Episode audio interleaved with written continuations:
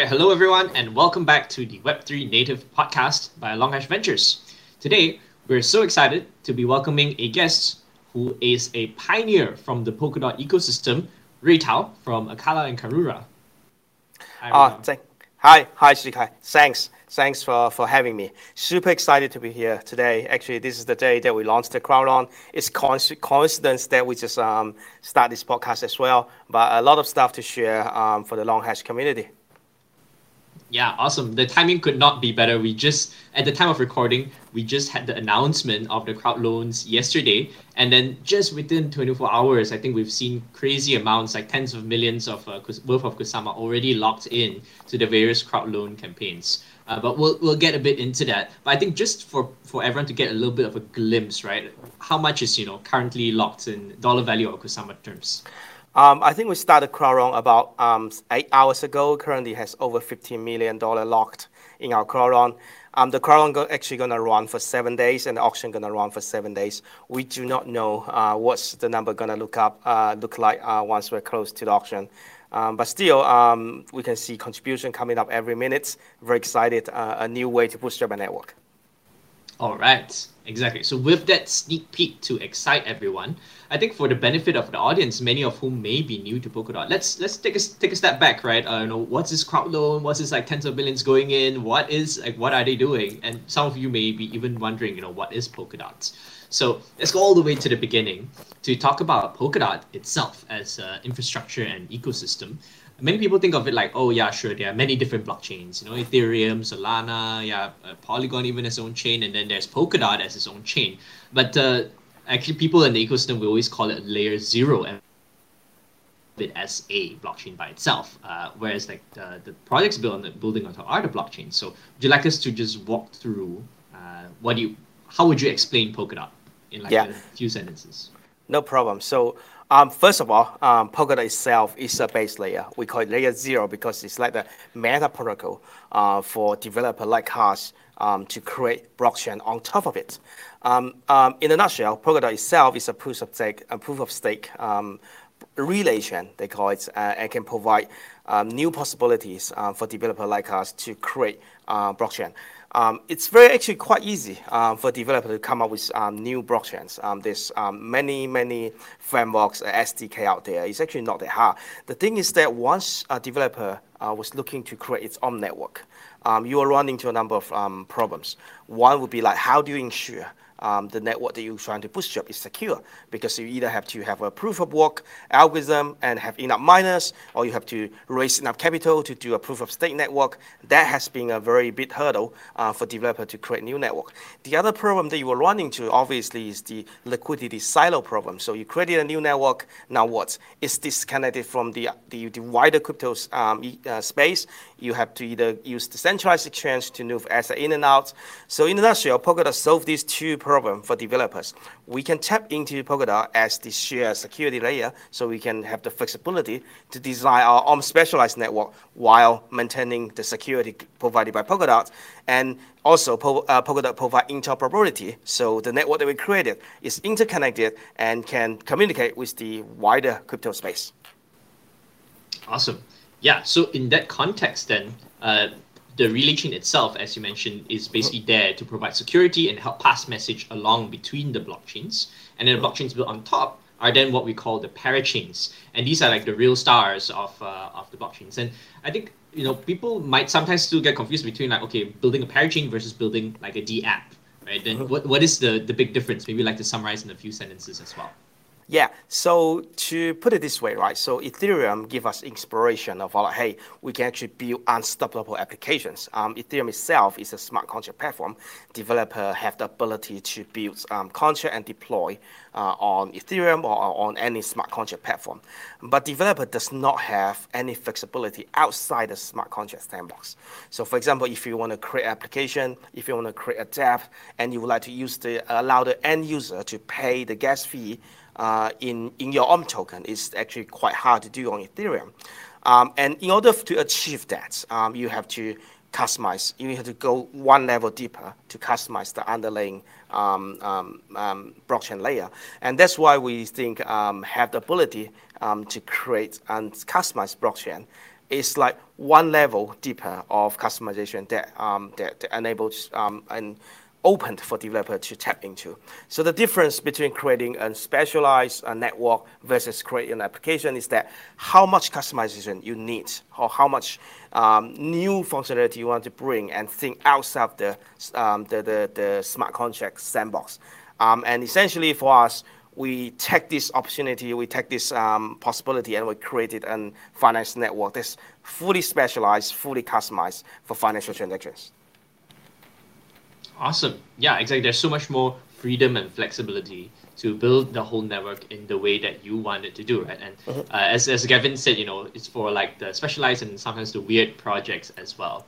Yeah. So all, all that is super cool. Now, in order to then use or, or get become a parachain, uh, I think compared to the DApp as well, I think there's this idea of like DApps have to pay gas well to deploy the smart contracts, and each time you use the smart contracts, uh, mm-hmm. interact with it, you have to pay gas as well. In this case, uh, you know, we we can choose however we want to pay for or when we interact with the blockchains, but because we still need to rely on the relay chain for security, there still needs to be some sort of economic interaction between the parachains and the underlying relay chain, right? I guess that's why we get to the concept of uh, crowd loans and the scarcity of parachains and, and mm-hmm. how do we decide who gets to become a parachain. Yeah. So to put it in a nutshell, like a parachain is essentially what we call a wholesale security. Um, so for let's say take uh, Ethereum example, right? Every time you interact with the dApp, you pay gas fee. You pay small fraction of ETH as gas fee. That's essentially the end user paying for the security of network because without the um, without the gas fee, without the incentive to for miner to maintain the network, you wouldn't have this sort of like censorship resistance. You wouldn't have this sort of like truly decentralized network. Uh, same um, logic apply for Parachain, but instead of allowing uh, us, the end user, to pay per transaction, a Parachain slot is essentially like a wholesale security that you can lease um, from the relay chain in either Kusama or Polkadot, and then how you decide to um, redistribute those um, wholesale securities actually up to the Parachain project themselves. So this is like the, the different way of like paying for the security. Yeah, how how I would also explain it to some as well is that uh, think of if, if we think of like the whole uh, Polkadot ecosystem as you know a country, and then you want to parse out pieces of land or different states uh, for people to perform economic activities on. Uh, then like the piece of land, either you can you know buy it uh, for a fixed period of time, and and therefore for that period you don't need to to, to pay anything else, uh, and that kind of is a parachain. And then there's a further kind of uh, iteration for the parathreads where pay as you go. So maybe you, you can kind of like rent a bit, a bit, uh, rent a piece of uh, a room or a land and kind of pay like a hotel or hostel, and you just yeah. use pay for whatever you want to use. Yes, exactly. Yeah. So then, in order to kind of get that whole social security, uh, now we come to the crowd loan mechanism. Finally, a few steps for everyone. Please bear with us. Uh, so would you like to talk us through then what is the crowd loan and why is it uh, necessary in order to decide on which parachains?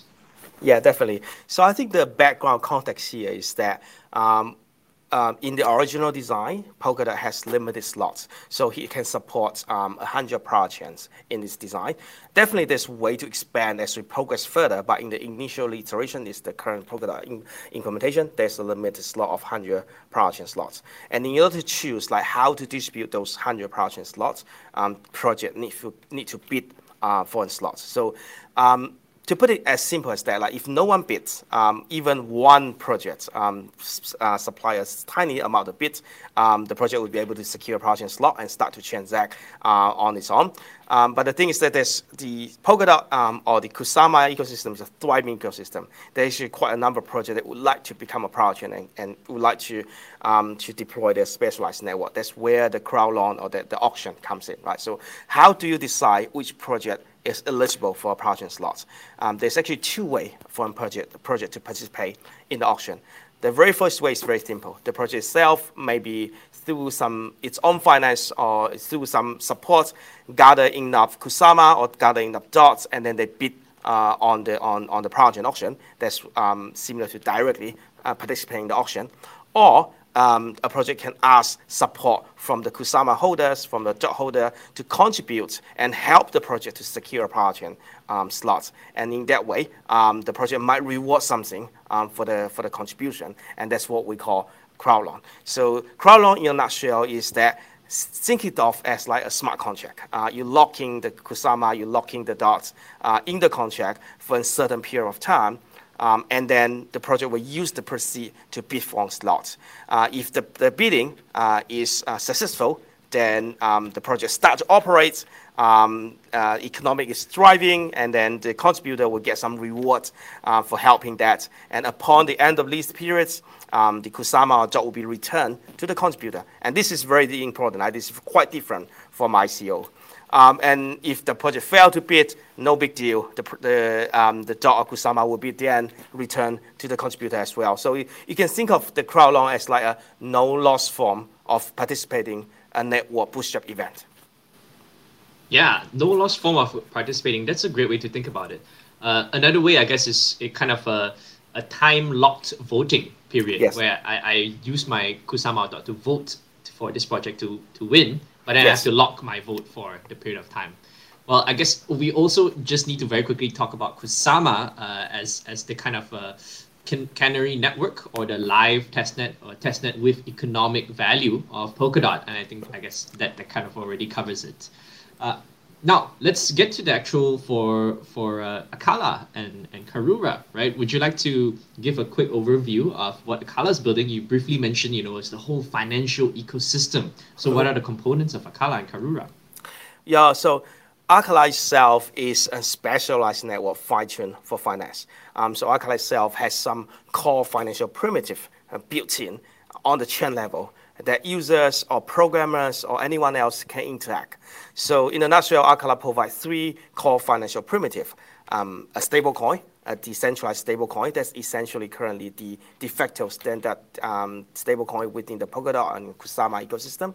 Um, there's also a decentralized DEX built in that user can choose to trade, um, for example, DOT to US dollar in a trustless way. And also there's a staking derivative um, product we call Liquid Dot, or on the Kusama we call Liquid KSM built in. Uh, and the reason they would choose to build all this protocol into the chain level because they work with each other uh, uh, smoothly. So for example, uh, if I have some dots, I can uh, start to mint the liquid dot. So I'm holding my staking rewards while um, I can use my liquid dot as capital to borrow against uh, my dot position. Um, and ultimately, um, this is what um, Acala on the chain level offers. And um, and beyond that, Acala itself also provides EVM capability, and in the future we might provide other smart contract capability, so developer can tap into what we built and start to reprogram um, the uh, Lego pieces that we created on the chain level. So those is this is like uh, Acala in a nutshell. Awesome. Yeah, certainly. I think the different financial products and how they all come together is really interesting. And of course, to tie it all together, we have the Acala token itself, right? Would you like to talk about how that kind of uh, oils the whole economy of the DeFi network? Yeah, definitely. So Acala token is, has multiple usage, right? So it's the governance token. So uh, with the holders, um, with the, the Acala token holder, the network can choose to decide its core financial primitive parameters, such as like interest rate, such as like um, the um, the DEX um, trading fee or things like that. Um, Acala token can be also used to elect um, council members, which essentially solve one of the problem like the low um, turn, voting turnout rates on most other protocols that we see. So you can elect some, someone that you trust, and they will be uh, participating in the governance process for you.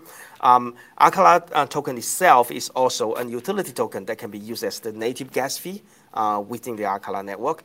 Um, not that we require that, but it's ultimately the settlement um, um, gas fee within the network. It's, it also has some of the staking capability. For example, if you want to create a multi-sig wallet, you might have to stake some Acala token. If you want to um, deploy a smart contract, you might have to stake some Acala token. So there's different um, way of utility to get enable access to the network. Um, and yeah, so this is like essentially um, um, the use case for the Acala token. Um, also, we have a very unique design for the Acala token. It has a deflationary model instead of like an inflationary model. And the reason that we're, we're able to achieve that is that because Acala itself has a treasury built in, and we perceive as the network surplus comes in and as the network is thriving, as the network starts operating, um, the treasury can start to um, bound for future parachain auction, then not, um, this, the protocol itself no longer need to issue additional token. So we actually have a, a deflationary design uh, with um, very limited um, circulating supply in the very first year. So those are some unique um, characteristics of the Acala token. Yeah, I can already see the the whole it all coming together in kind of like a super app design, right? Not only is it utility, uh, but also for governance and for gas. So it, it really kind of like all in one, and that's something that's not not the case in Ethereum today or, or other kind of like blockchain ecosystems. Yeah. I think yeah. I think that's that's the power of a specialized network, right? So yeah. um, I can recall someone say that um, I don't know who someone said that if you are really passionate about software, uh, then you need to create your own hardware. Uh, we are using the same analogy here. Like if you are really passionate about protocol, you probably need to create your own blockchain. And this is like essentially what we do. We create our own blockchain, and then we build those protocols into the chain level, and we build it really, really well. Mm-hmm. Just curious, a little bit branching off here, because we talk about like using dots as you know, like the staking, and then you release the liquidity and use that to generate a stable coin, and then using that for other kind of DeFi applications. What about using uh, the Acala token itself uh, to, you know, stake and unlock the liquidity and use that to generate stablecoin? Will it also be like a meta application in itself? Yeah, those is something that we could def- definitely explore once um, the network is up and running and has some sort of um, stabilization. We can explore a, a lot of um, additional use cases for the token. For example, there could be like uh, used to elect collators, um, which is like validated within the Acala network. Uh, we might also consider using the native token as collateral as well. Um, not only accepting dot as collateral, the Acala token might be accepted as collateral as well, because like we are able to program all these moving parts in a in a way that's um, that that can be coded into the trend level. So I, am quite confident that we can have a lot more exploration of how we play with the native token, while without actually um, sacrificing any sort of financial security on the protocol that we are working on. Mm-hmm. Mm-hmm. It's a great advantage. Yeah. Now, uh, of course, the sister to Acala is now Karura on. Kusama. Yeah. And we know that basically it's a mirror image, and you know all the same features, all the same token utility is going to be on Kusama and Karura as well. So, are there any kind of differences you like to highlight between Acala and Karura? Yeah, definitely. But we can talk about um, how Acala uh, and Karura's um, relationship. Um, by talking about the Polkadot and the Kusama's relationship, right? So um, Polkadot is the um, is the flagship protocol, right? And it's the bank grade security that um, serious trader is looking for. And Kusama is essentially serving as also a mainnet, but a slightly lower value one, where um, like um, upgrades or new functionality may be rolled out on um, Kusama first before they uh, process and ascend to Polkadot. And this sort of um, setup was I would say that it's like something rare within uh, unique within the crypto space. Um, I wouldn't call, but there's similar analogy we can use. It's not the same, but you can call you can think about Kusama as a staging environment and then Polkadot as a production environment. Well, but staging environments but still has value, so it's not 100% the same. But having a canary network to make sure um, feature is um, tested with real value uh, is quite important, especially when you are securing financial applications. So we took the same analogy. So Acala is going to be the bank-grade security financial application suite deployed on Polkadot. We also have Karura, which is the um, I would say the more vibrant, more wild version of um, Acala deployed on Kusama. And for Acala, it's serving the Polkadot community. For Karura, it's serving the Kusama community. Um, upon Genesis, they are going to be the same, but they might take different pathways, right? So uh, let's say some governance um, proposal might not pass uh, on Acala because it's like maybe too wild, it, the the Karura network might feel a little bit adventurous and might be able to pass that. So, for example, adding new characters, adding new characters, um, so things like that. So I think um, you can think of um, the Karura network as like the lower value, wider, um, vibrant um, sister network of Acala. Nice, kind of like the the wild child of the family. yes, yes, yes, nice.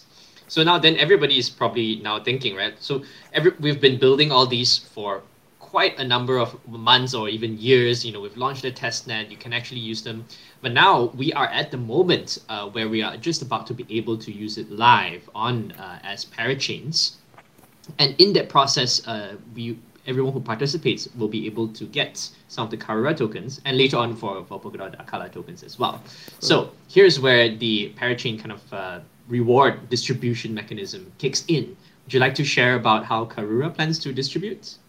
Yeah, so the Karura token has a, a let, us um, put it simple. The Karura token has like a deflationary uh, fixed supply, right? So we actually allocate the majority part of the Karura token for the community. So I think over 60% of the total supply is going to uh, contribute back to the community in some way. So one major uh, contribution is definitely going back as reward is going to uh, reward for the uh, for the parachain auction supporter for the crowd launch supporters. Um, so in the very first year, we plan to distribute at least 10% uh, of the supply um, to the um, to the auction supporters, and also there's also uh, once the network is live, there's also liquidity mining events that will be taking place. Um, but I think generally over the period of two years, um, the Karura network is willing to di- di- distribute about 50% of the total supply through all different sort of avenue, liquidity mining, uh, crowd loans, or things like that. So yeah, those is like the um, the way to get uh, exposure on Karura network. There's actually a number of ways that you can participate uh, in getting exposure on the Karura network. Um, participate on crowd loan is one way. There's also the Build events. It's all up to um, different um, contributor to choose what's the best strategy for them to have some exposure on the Karura network. Mm-hmm. Yeah, I love that there are so many different ways that you can earn or like get Karura as long as you're providing value by either signaling your commitment, building on top of it, providing liquidity. There are so many different avenues to do so, right? Mm-hmm. I guess for today, our focus is of course going to be on the crowd loan itself. Yes. Uh, I understand there is a certain kind of guaranteed uh, guaranteed conversion rate uh, per kusama that you put in, right? Mm. How how do we actually come to this number, and how is it actually guaranteed? Okay, so the thing is that we would like to distribute um, tokens. Uh, we like to distribute a significant amount of token for the crowd loan supporter, but we also need to keep some reserve in the next year's parachain auction, right? So the, the network need to keep some reserve because we have the deflationary um, token design. The network mm need to keep some reserve. So in the very first year, uh, we think around 80% of the total supply needs to be distributed to the community in some way. And when we say the number 18%, it's actually more than 15% of the circulating supply of the very first year. Um, and within those 18%, we decided at least 10% should go um, to the crowd supporter, and that's how we calculate the um, the amount of token that can be distributed on the very first year. And when we started the crowd loans, um, everyone can get in, and we set up an an, an cap. Uh, this is actually not a target to hit. It's just to make sure that we can guarantee everyone getting um, the crowd loan, get the bare minimum amount that we promised.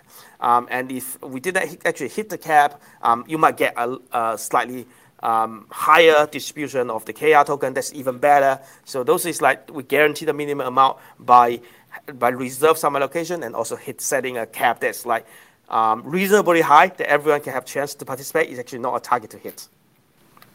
Yeah. So uh, exactly, actually, that that's a little bit, um, I guess, potentially counterintuitive to people, right? Where like you say you're gonna get at least, uh, was it twelve? Um, yeah, KAR 12 KAR per yes. KSM. Mm-hmm. But actually, that is assuming that that 12 is assuming that is it assuming the 1.5 million of uh, KSM locked? No, actually, the uh, the 12 is uh, around um, 85, uh, 850,000, um, so less than a million KSM locked. And, and if we did hit the cap, which is 1.5 million KSM locked, then we will distribute 20%. Um, those is like um, the reserve that we can utilize to to supply to to meet the minimum amount. So um, regardless, I think um, it, the cap is not a target to hit.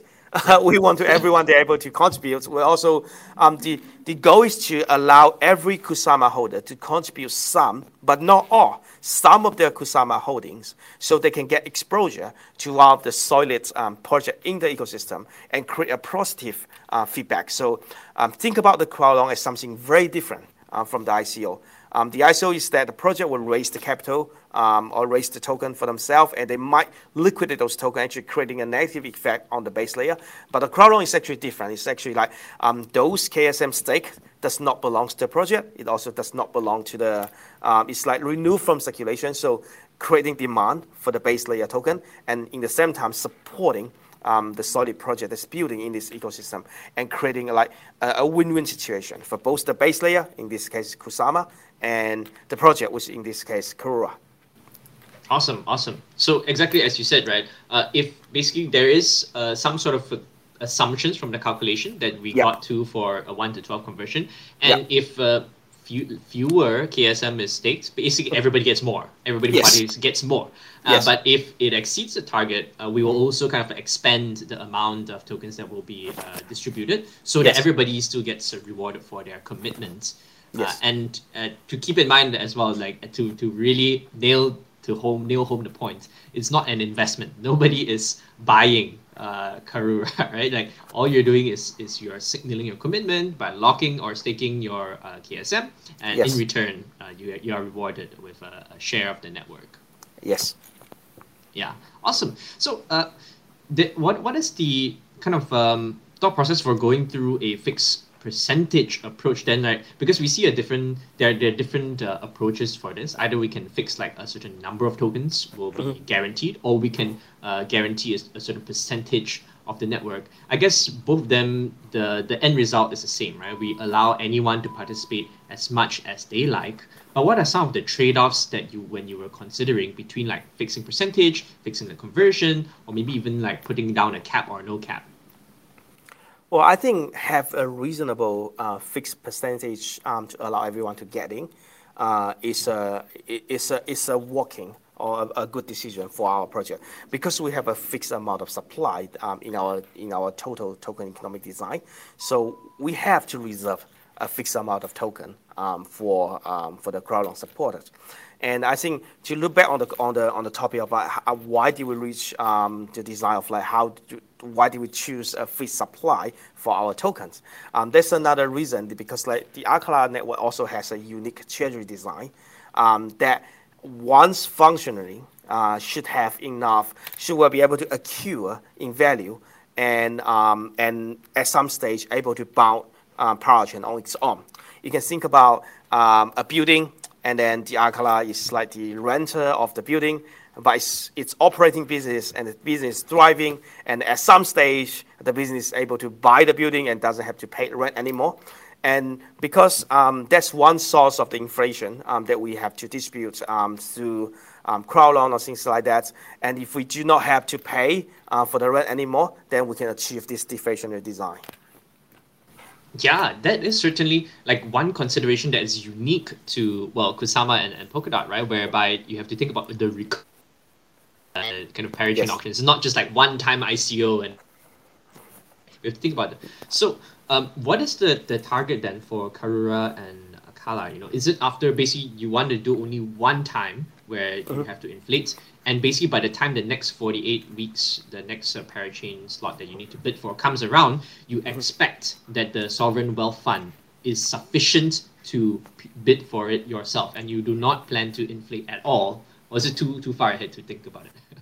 Um, we we certainly hope that's the case, right? So the um, there's actually two things. Like um, one point is that if the network is doing well, the network is thriving, then there should be enough operation surplus. The network's value should be confirmed and should actually have an, an increasing valuation.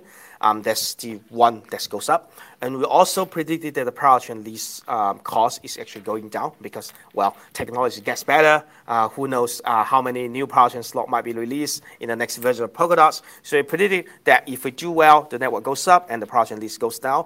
And we certainly hope that maybe within one year, um, Acala itself will reach to some form of like self-sufficient um, that's what we hope for. But in case if we don't, um, the, the, the treasury or the on-chain treasury still holds enough token to conduct another crowd loan.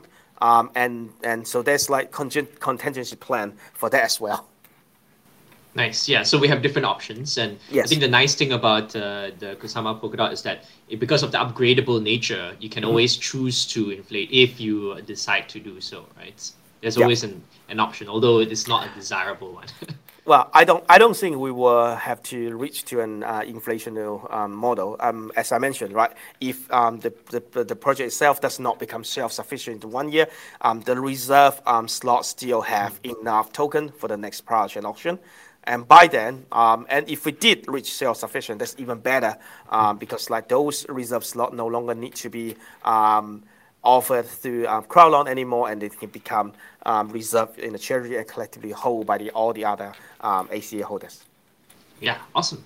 Well, uh, talking about um, well, no inflation and, and, fixed supply and so on, um, I'd like to just maybe point out one potential challenge, right, that, that I'm personally concerned about. I think we have seen some very overhyped projects. For example, uh, some token launches like Fei Protocol, right? They, it was a Genesis event and technically was not really a sale, but because there was so much uh, interest, it kind of like pushed up the valuation to some super crazy, mm.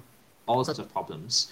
And to a certain extent, uh, the amount of interest we see on crowd loans could lead to something similar happening in that if there's so much uh, KSM or dot locked up, that kind of like hyper inflates, you know, the, the token valuation of the earliest slots, or rather, and maybe we're overpaying for the first few kind of parachain slots, right? Rather than compared to the rest. Mm-hmm. So, you know, how do you think about this challenge? Is, is it a kind of like a, a trade off that you are willing to make to be the first or like the first five? And well, this is actually something very hard to predict by. And we are the very first project auction. We are on the very first project auction. So in the design, um, I mentioned earlier, like um, the design distribution allocation was 10% to the crowd loan.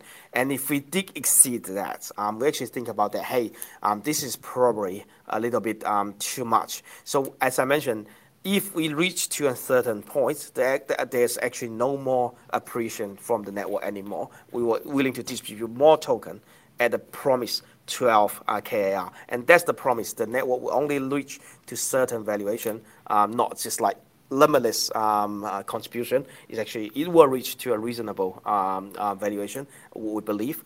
Um, I will also to say that this is like completely driven by the market.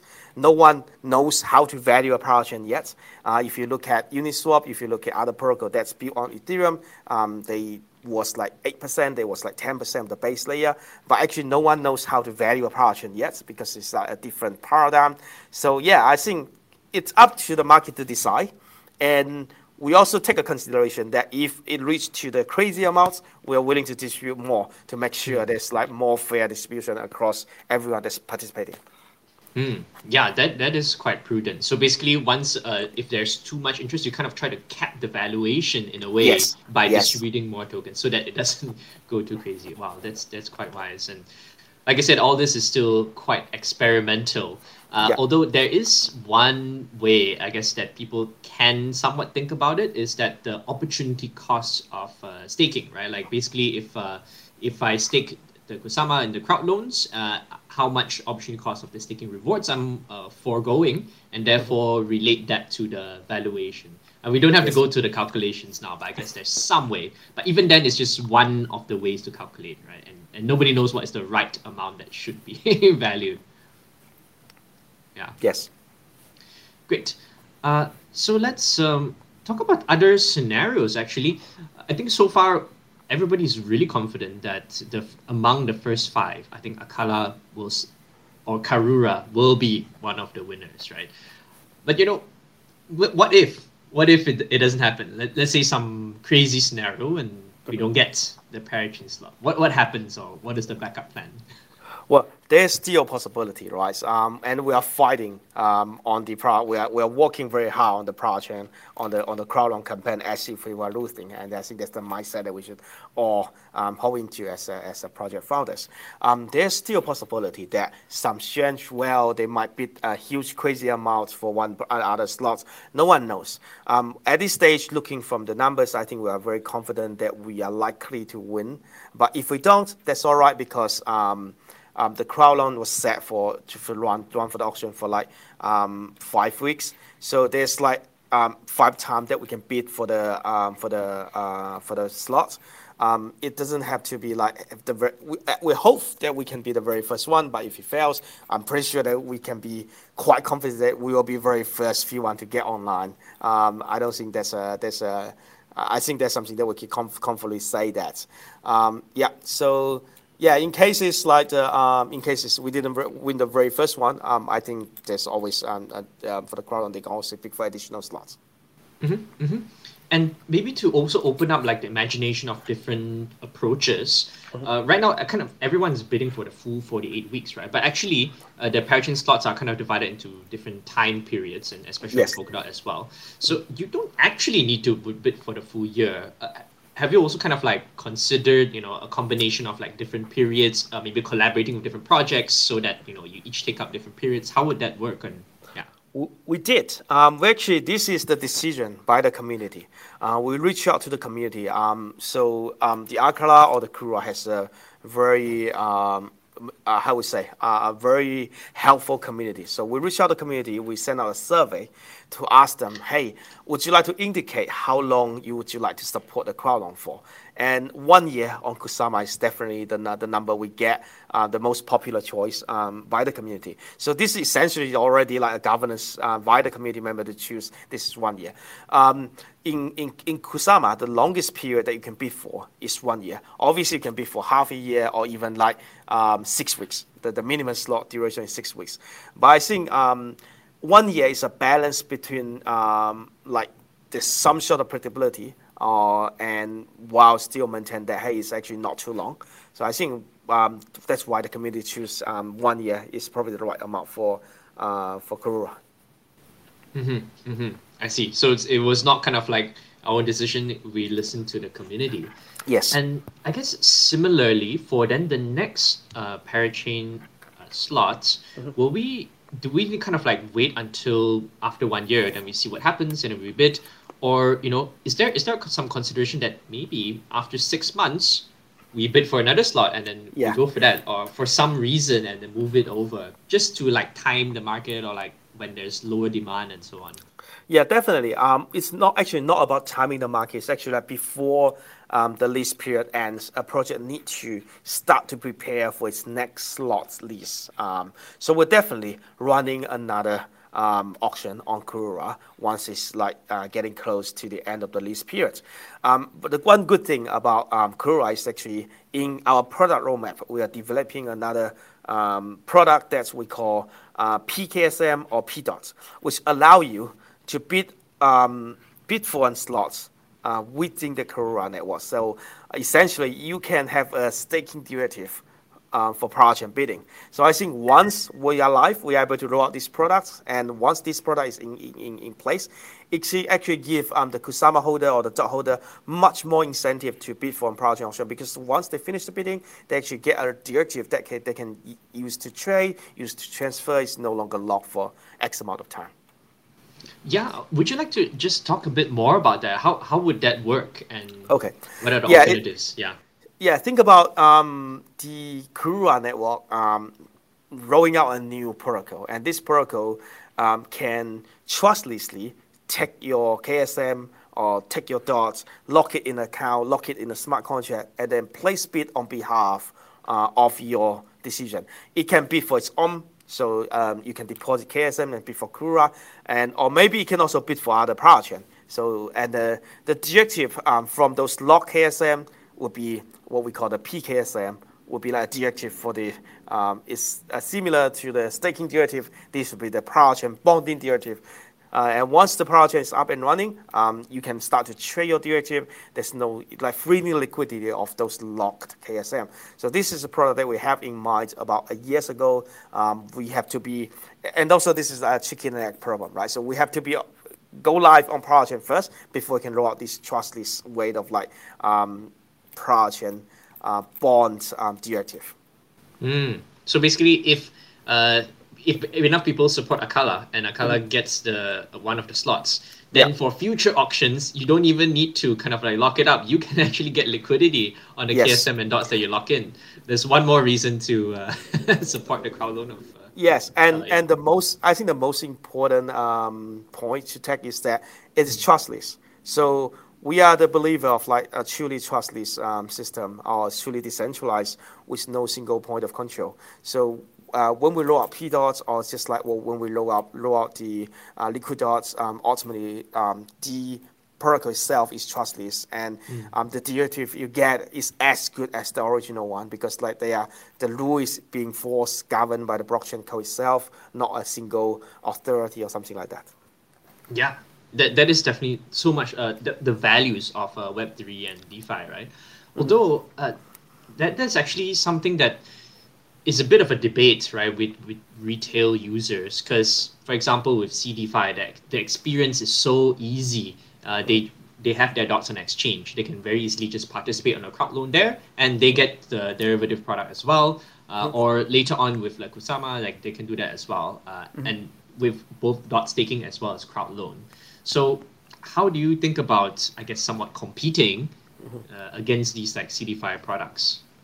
Well, I don't actually see it's going to be like one type of product to fit them all, right? There's there's so many different people, there's so many different requirements. So um, for CeFi products or what I call a crypto service, uh, crypto finance service providers, um, the, they can tap into a decentralized backend and provide a much more user friendly for those uh, less geeky people. I think that's a great um, push. Um, it's a good idea. Uh, we're definitely into that. Um, and uh, as long as there's option um, for the participant to also join in a truly trustless way, I think it's not going to be like one product type to fit them all. So um, we actually in the crowd uh, of the Acala uh, or the Karura auction, we actually work with a number of reputable exchanges, for example, Kraken, and they are officially supporting our crowd loan. We think it's even better. Like um, there's so many different ways to participate. Some users they prefer a trusted uh, custodian, for example, Kraken, so um, they don't need to actually take care of their own private key. They can just go like the conventional way. That's great, one way to participate. Some user they will say that, okay, I would maybe want to manage my own key. I would like to participate in a, in a fully decentralized way, still also um, open. So I think as long as there's option um, to choose, uh, it is actually, uh, both kind of product is actually um, very good to pushing the wider crypto idea to the more populations. Mm, mm. It's kind of like creating more alternatives so that people who can decide whether they want to just do it themselves, go through yes. an intermediary, go through an exchange. Mm. Yeah, I see. So I guess then for for the then that kind of goes towards what kind of community or users then we want to attract, right? Uh, mm-hmm. Because as you can as you say, we are allowing anyone to participate, but there's a certain kind of uh, unspoken or intangible culture and values that uh, attract people to Acala and Karura, depending on you know the product design, uh, yourself, how you communicate, and like how we engage with the community, what kind of products we build, like you said, in a more trustless way, but still allowing for a centralized exchange. So, how would you describe you know the values uh, of the community that people rally around? Oh, um, I think um, the value of the project, or at least the value that we currently hold with the team members, is also shared across the community. Is That we would like to create a truly decentralized product to offer um, more value um, and more use cases um, for any crypto users or or token holders or anyone um, to offer a much better alternative um, to the existing financial infrastructure that we everyone get used to.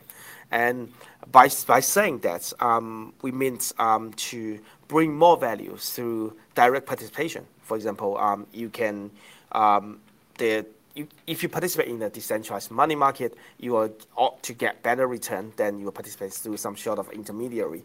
So I think the value that we hold uh, within the team or within community is that um, first, it has to be truly decentralized, and that's the goal we are working towards. Second, it needs to be like community owned, so every one of us is actually actively building the product uh, uh, together. And finally, it needs to be um, censorship resistant, so everyone is treated equally. There's no favorable treatment given to um, to, to, different um, participants. So those is the value that we hold. And I think one thing we can share is that how we value, how you value a project if a pro project is really decentralized. Um, one thing you can use to value that is that if the founding team goes away, um, does the project still function, still bring value? To its token holder, to its user. And if that's the case, um, it's very likely this is a truly decentralized setup. And we are working very hard towards that um, to achieve the goal that um, everyone um, will be better off and the, the, the, the, project or the program itself become an infinite machine that can run, operate on its own. That's great. Yeah. It, it's so, it really embodies the values. And like you said, even though we try to decentralization and uh, trustless and immutability. Mm-hmm. It's not that we're saying that this is the only way or this is the best way, and we allow kind of like sure, you can. There are different stages along that spectrum, and you can go through custodian and so on, but you pay the price of uh, you know maybe more fees, less control. Uh, and while promoting like this way if you want to take control right and so it's less of kind of like punishing the behavior that's not aligned but rewarding and attracting people uh, to the archetypes that you want to incentivize with your distribution and user experience. Yes. Yeah, yeah, yeah. Indeed, I think that's uh, the spirit of Web three that is is really shining through, right? Where like, yesterday we were just recording another podcast and we were talking about how it's not about building moats so that people cannot leave or that once they choose this one, uh, they are locked out of other paths uh, it's more like giving them an option that's so attractive and helping them understand that that value proposition of being in control, being part of the owners of the network, so that uh, when they try it out, they're like, "Wow, I don't want to go back to the other way," right? Yes, yes, definitely. And I think it's, it's especially important in crypto that the modes is actually uh, the project, the culture, the community, the um, concerns itself. Um, you can see some projects trying to build up modes. Um, they might some some projects they might think liquidity is the modes. Well, in, in the crypto, I don't think that's the case because liquidity move at the speed of light, capital move at the speed of light. So um, to build a so-called modes is actually um, do not stop at where you are. Keep keep rolling out new feature. Keep improving um, what we are building, and to bring more value, um, to grow the community together, and to um, to, to reach to more population uh, in the in the world that's not yet on crypto. Uh, it's actually like in a very early stage, right? So it's a growing pipe. Uh, the mode is to do not stop there. Uh, keep rolling out new stuff. Yeah, wow, that is the grand vision. and well, I guess on on that note, would you like to just share a bit more about then the longer term, grander vision of Acala, right? Because I know while we started off in the Polkadot Kusama, we're known as a Polkadot Kusama kind of project actually it doesn't have to be limited to this. Yeah, so I mean, obviously you can see Acala itself has those core uh, foundational primitive built in. Obviously, the short-term priority for us is actually to grow those products to make sure they bring value, that there's more user, there's more transaction, there's more holder in the in the in the in the project that we are building. The longer-term product is that we shouldn't stop at what we built, right? Uh, Acala itself is a set of financial primitives that we created. There's a lot more exciting product we can start to explore. Um, the, the, actually, the whole space in the crypto, there's a lot more possibility once you are given the power to create a specialized network you can start to explore. For example, um, how can I, for example, I'm staking my dots. Can I get my staking reward in other currency? Well, now you can with Acala. You can program or something like that, say that, hey, uh, I'm staking X amount of dot, I would like to get X amount of Bitcoin rewards uh, in a trustless way. So those are the new possibility that we can enable on Acala. So um, I think the longer vision is that um, the community or the crypto space is growing, we need to keep the mindset that the team is, should be also growing, should be keep innovating, and to attract more people uh, into this crypto space, whether they are experienced crypto user or the first time crypto users. I'll try to bring more people into this space because ultimately, um, I personally believe that the whole financial uh, sector, at least on a bare minimum, gonna be written on blockchain. Um, and it's gonna offer much, much better outcome for everyone that's transacting uh, if you think um, blockchain will be the backbone of the, the, the financial system. Mm-hmm, mm-hmm. I think there's a general social consensus that we are so early still, even just compared to the whole banking industry, the entire financial industry, and beyond, like other things that can be then tokenized and financialized, uh, the mm-hmm. intangible value becoming tangible or tokenized on chain. So the, the potential is insane in terms of like world changing. Of course, that also means that there's so much, uh, like as we expand this, the surface area of innovation keeps increasing right? Yes. And it's already kind of impossible to follow. Like even on Ethereum itself, it's, it's already so much, and then on Polkadot itself, there's so much, and the whole of DeFi is so much. So how what are you kind of paying attention to, or what is the most exciting to you in in like the short term and like the longest term? Well, in the short term, definitely we need to, as I said, we need to focus on what we built, right? So I've been building the Acala um, project for over two years, slightly over two years, and it's finally at a stage that we can make it go live. Um, so the short-term focus for us definitely would be like um, first to serve the Polkadot community, uh, to serve the Kusama community, to offer the Polkadot and the Kusama holder more utility out of their tokens. So once Karura launched, the Kusama token that you currently hold can have additional utility. You can use as collateral, you can provide liquidity in the DEX, you can create liquid KSM. So those is the short-term goal, to make sure that we have a thriving um, um, we have a thriving community that's actually transacting on the protocol. Uh, uh, definitely on the long term, um, we need to keep our eye open, right? So we like to make sure that um, Polkadot is not only serving the Polkadot uh, um, community, we are thinking about a multi-chain future, right? So how can we connect it? How can we bring value to the wider crypto uh, community. Um, we know Polkadot itself, um, or we know the project itself is very capable of delivering high performance um, um, and very low cost transactions. How can we bring those to the wider crypto community? And ultimately, the long term vision will be, hey, can we bring more non crypto users? Um, on the blockchain, onto blockchain, and let them enjoy what we currently in, are enjoying as like the small niche crypto community. I'm pretty sure everyone listening to this program has been enjoying, for example, like um, very high interest rate saving on, on, on Compound, on the decentralized lending protocol. And when I talk, talk about this idea to like the non-crypto um, wider population. People that doesn't believe me. They think it's too good to be true. Uh, after I explain the idea of like, hey, you actually um, it's actually viable, actually more safe, safe to transact this way. Um, some people get it and they start to ask me the question. that if this is so good, why not everyone is on it? I said, yeah, right. Let's make sure everyone get on it. So that yeah. would be the ultimate vision.